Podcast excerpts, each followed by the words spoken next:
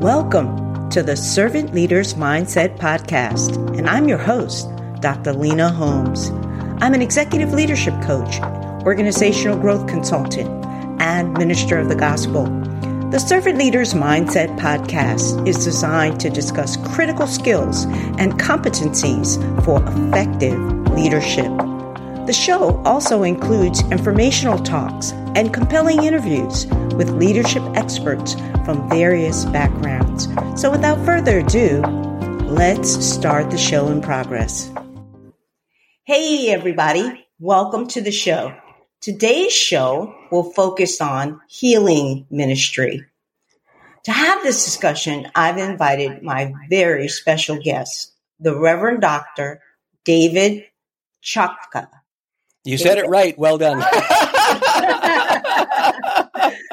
You.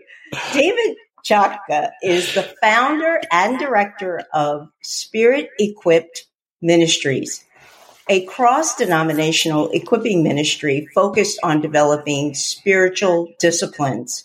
He's also the chair of the Alliance Pray Team, a ministry developed by the General Assembly of the Christian Missionary Alliance of Canada the team serves as a catalyst to develop prayer equipping resources and events in the healing prayer movement and beyond.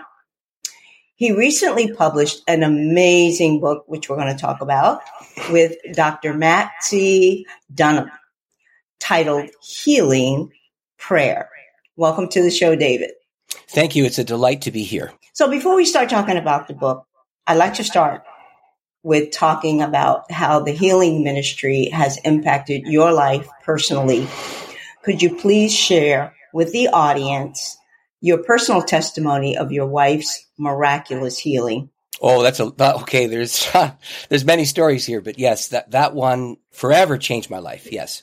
So um, I fell in love with this girl, and her mother had FSH muscular dystrophy. Her sister has FSH muscular dystrophy. A niece has it. She has it.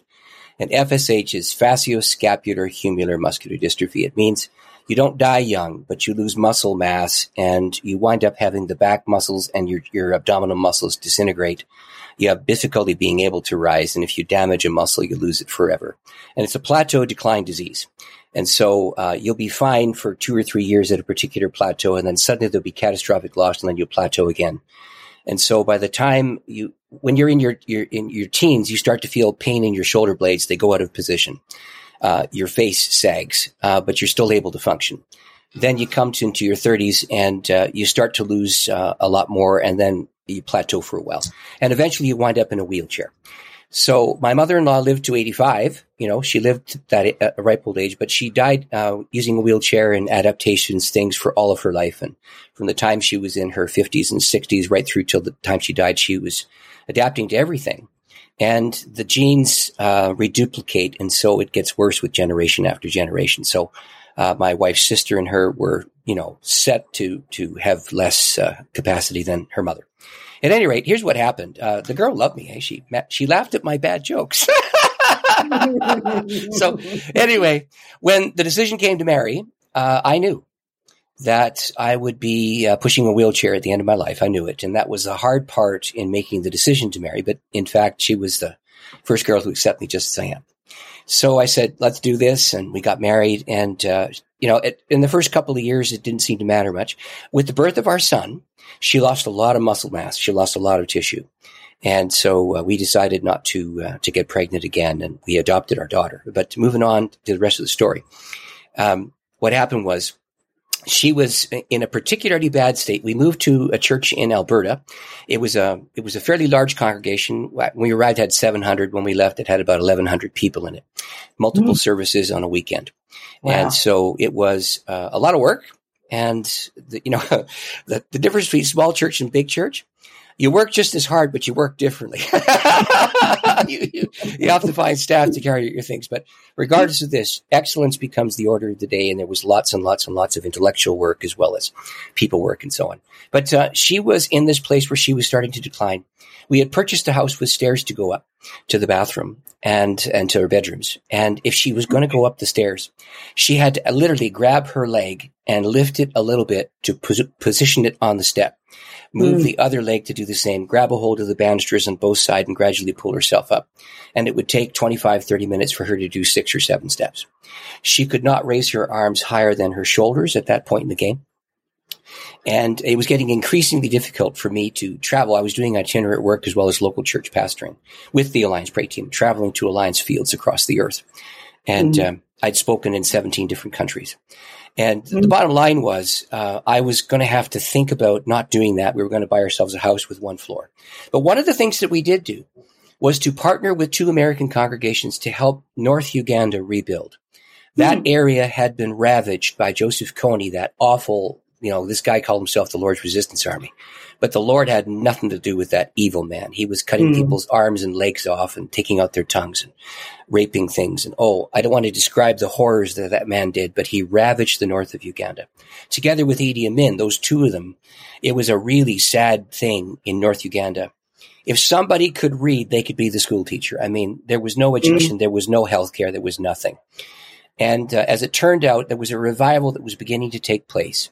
And there were church leaders who had survived the onslaught, who were trying their best to rebuild in North Uganda. And my congregation partnered with two American ones to go over there. So there was an organizing bishop. And he was um, he was a charismatic kind of a guy, you know. He was always doing amazing things, and he had managed to organize between 750 and 1,200 pastors to come for educational purposes, and then he'd do a big crusade, and we do this together. So anyway, I, I, I participated in that. And my congregation uh, spent a lot of money to help them get started, et cetera. And they wanted to meet this guy. So we flew him in to uh, Canada to do an event. And at this point in the game, my wife's health was rapidly diminishing. She, she was utterly unable to go up those steps. I already described it to you. And we were very seriously thinking about getting a one floor home and seeing what we could do to accommodate around that. And so, you know, and we're praying all the time. I'll just tell you something. Here is the strange irony, Lena. She would pray for people and they get healed. Mm. We hmm. would pray for her and she wasn't healed. Wow. And we didn't, we didn't make any sense of this. In fact, there's one story in the book where she prays for a girl named Tammy, and I have Tammy's written testimony. Tammy had had her eye damaged when she was pulling down a decoration from a wall. He, she had her cornea and her pupil scratched, and it was punctured, and oh, it was terrible. My wife and I prayed for that girl together with 14 others. We watched her eyeball grow back. And she hmm. got, I mean, this happened when my wife was declining from muscular dystrophy. So we were in this kind of strange, already not yet kind of life. So here's what happened. There's a bishop who comes and he's speaking, speaking in the church and he's telling dramatic war stories. I mean, he's telling, he's talking about how 300,000 intercessors were praying against Joseph Kony's army for the Ugandan army. And he's telling deliverance from death stories with people praying and somebody's bullet missing somebody else's body and that kind of thing. Of course, everybody in the church is sitting on the edge of their seats. It's a packed congregation. It was the last service of the three we did on the weekend and people from the first to the second service came to the third one. So it was overpacked and it was standing room only. The sanctuary sat about 400 to 450 people. And we had 650 people in that sanctuary lined up against the walls. I was actually sitting on the steps of the platform next to the guy who was preaching, looking out over the congregation because there was no seat for me. At any rate, my wife sat two rows from the front. We'll be back after a quick break. Are you enjoying this episode? Are you seeking to become a more effective and confident leader on the job, at home, or in business? Then we encourage you to invest in yourself by taking advantage of Insights Plus consulting coaching packages. IPC's coaching programs help you to apply proven leadership strategies within your individual context. My personal experience and the experience of countless others have proven beyond a reasonable doubt that these strategies work. In this time of changing work culture and family life, having the leadership skills to navigate change can make the difference between failure and success. Our coaching packages are affordable and flexible. To learn more, visit our website at www.insightsplus.consulting and schedule a free, no pressure consultation.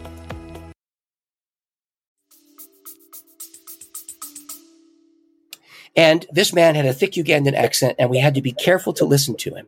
And he was telling one of these dramatic stories, and he stopped. And he looked down at me and he said in his accent, I don't want to make fun of the accent. I'm just trying to Mhm, capture the, the sense. Uh, He said, David, David, what is MA? Mm. And I thought, MA. Master of Arts? I don't know. and then he, and he did this. He said, no, no, no, it's a, it's a wasting muscle disease. No, sorry. So he said his, put his head in the pulpit. He waited and then he looked up and he said, it's a wasting muscle disease. And whoever has this, it starts in your head and it goes down into your shoulders. Your face sags. You lose muscle control. Your shoulder blades get out of position. You come into chronic pain between 16 and 20. You have scoliosis in your spine. You damage a muscle and you lose it. And he went on and gave a medically accurate, perfect description of FSH muscular dystrophy. Wow. And in fact, as he was doing this, of course, the small hairs are rising on the back of my head. In fact, the small hairs vanish from the top of my head. if anybody's watching on Ballers Cute. Anyway, uh, I was just, I was in awe as he was saying this. And now, of course, I'm looking at my wife because I'm realizing he's describing my wife's medical condition. And then he said this as I was looking at my wife from that seat at the front of the church with this packed congregation. He said, whoever has this condition, Jesus has just healed you. Mhm. And her arms went above her head for the first time in more than 20, 25 years. She'd not been able to do that. All pain from her body vanished. And we had guests who had come to hear this guest preacher come from Vancouver to, to our church just outside of Edmonton.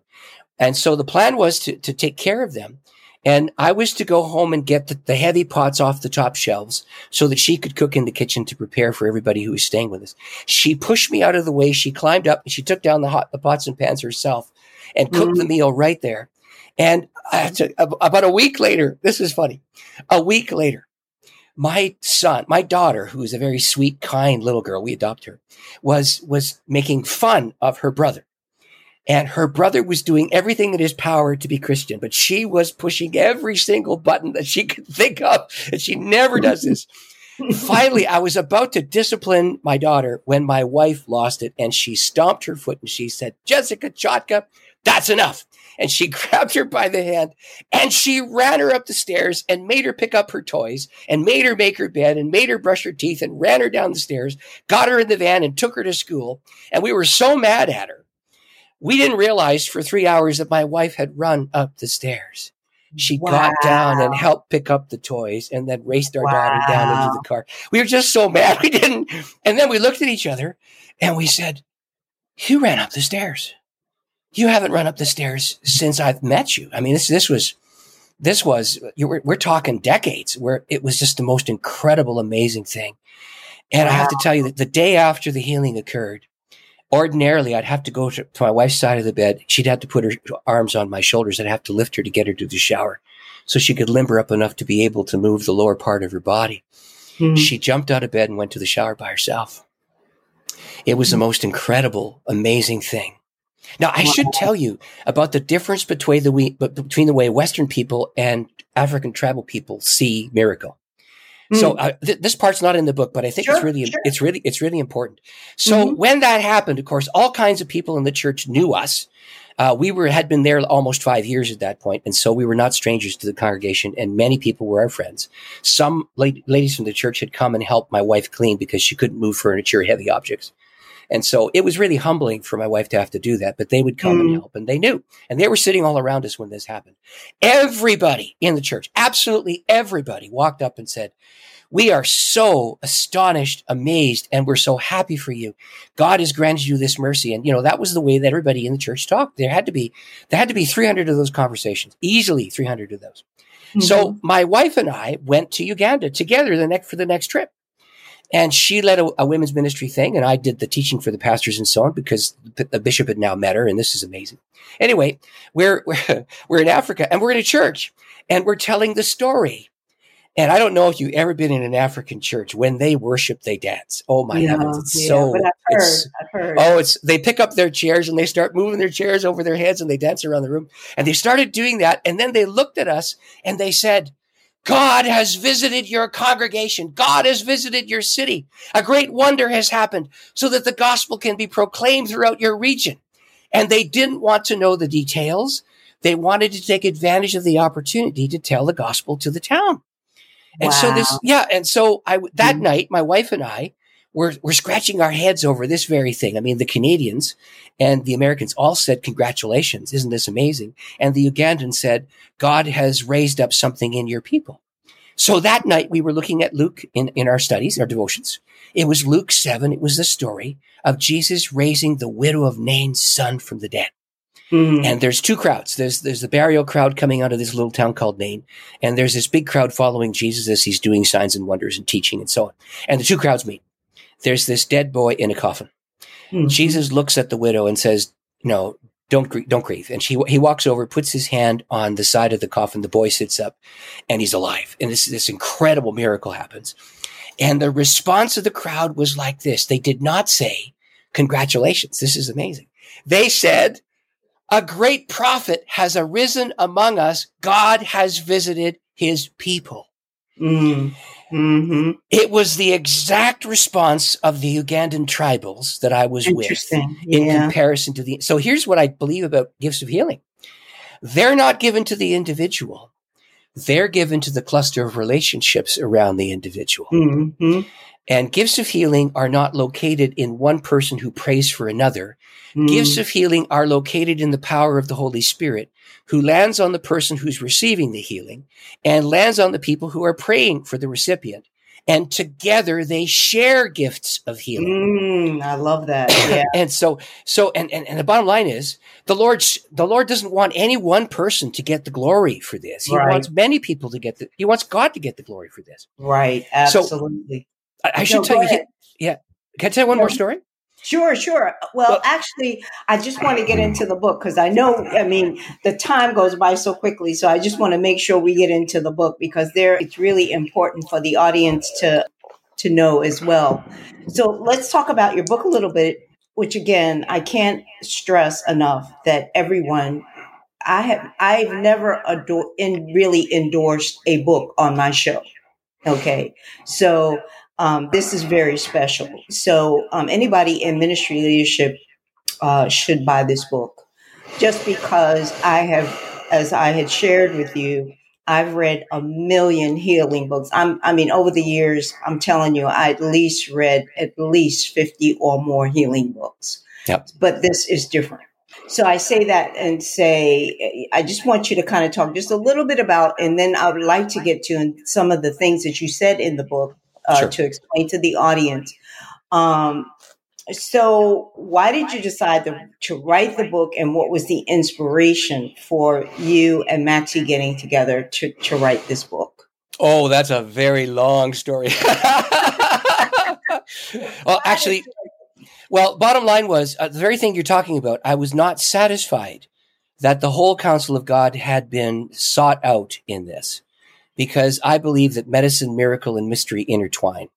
And you don't see most of that. You don't see that kind of combination in most of the writing.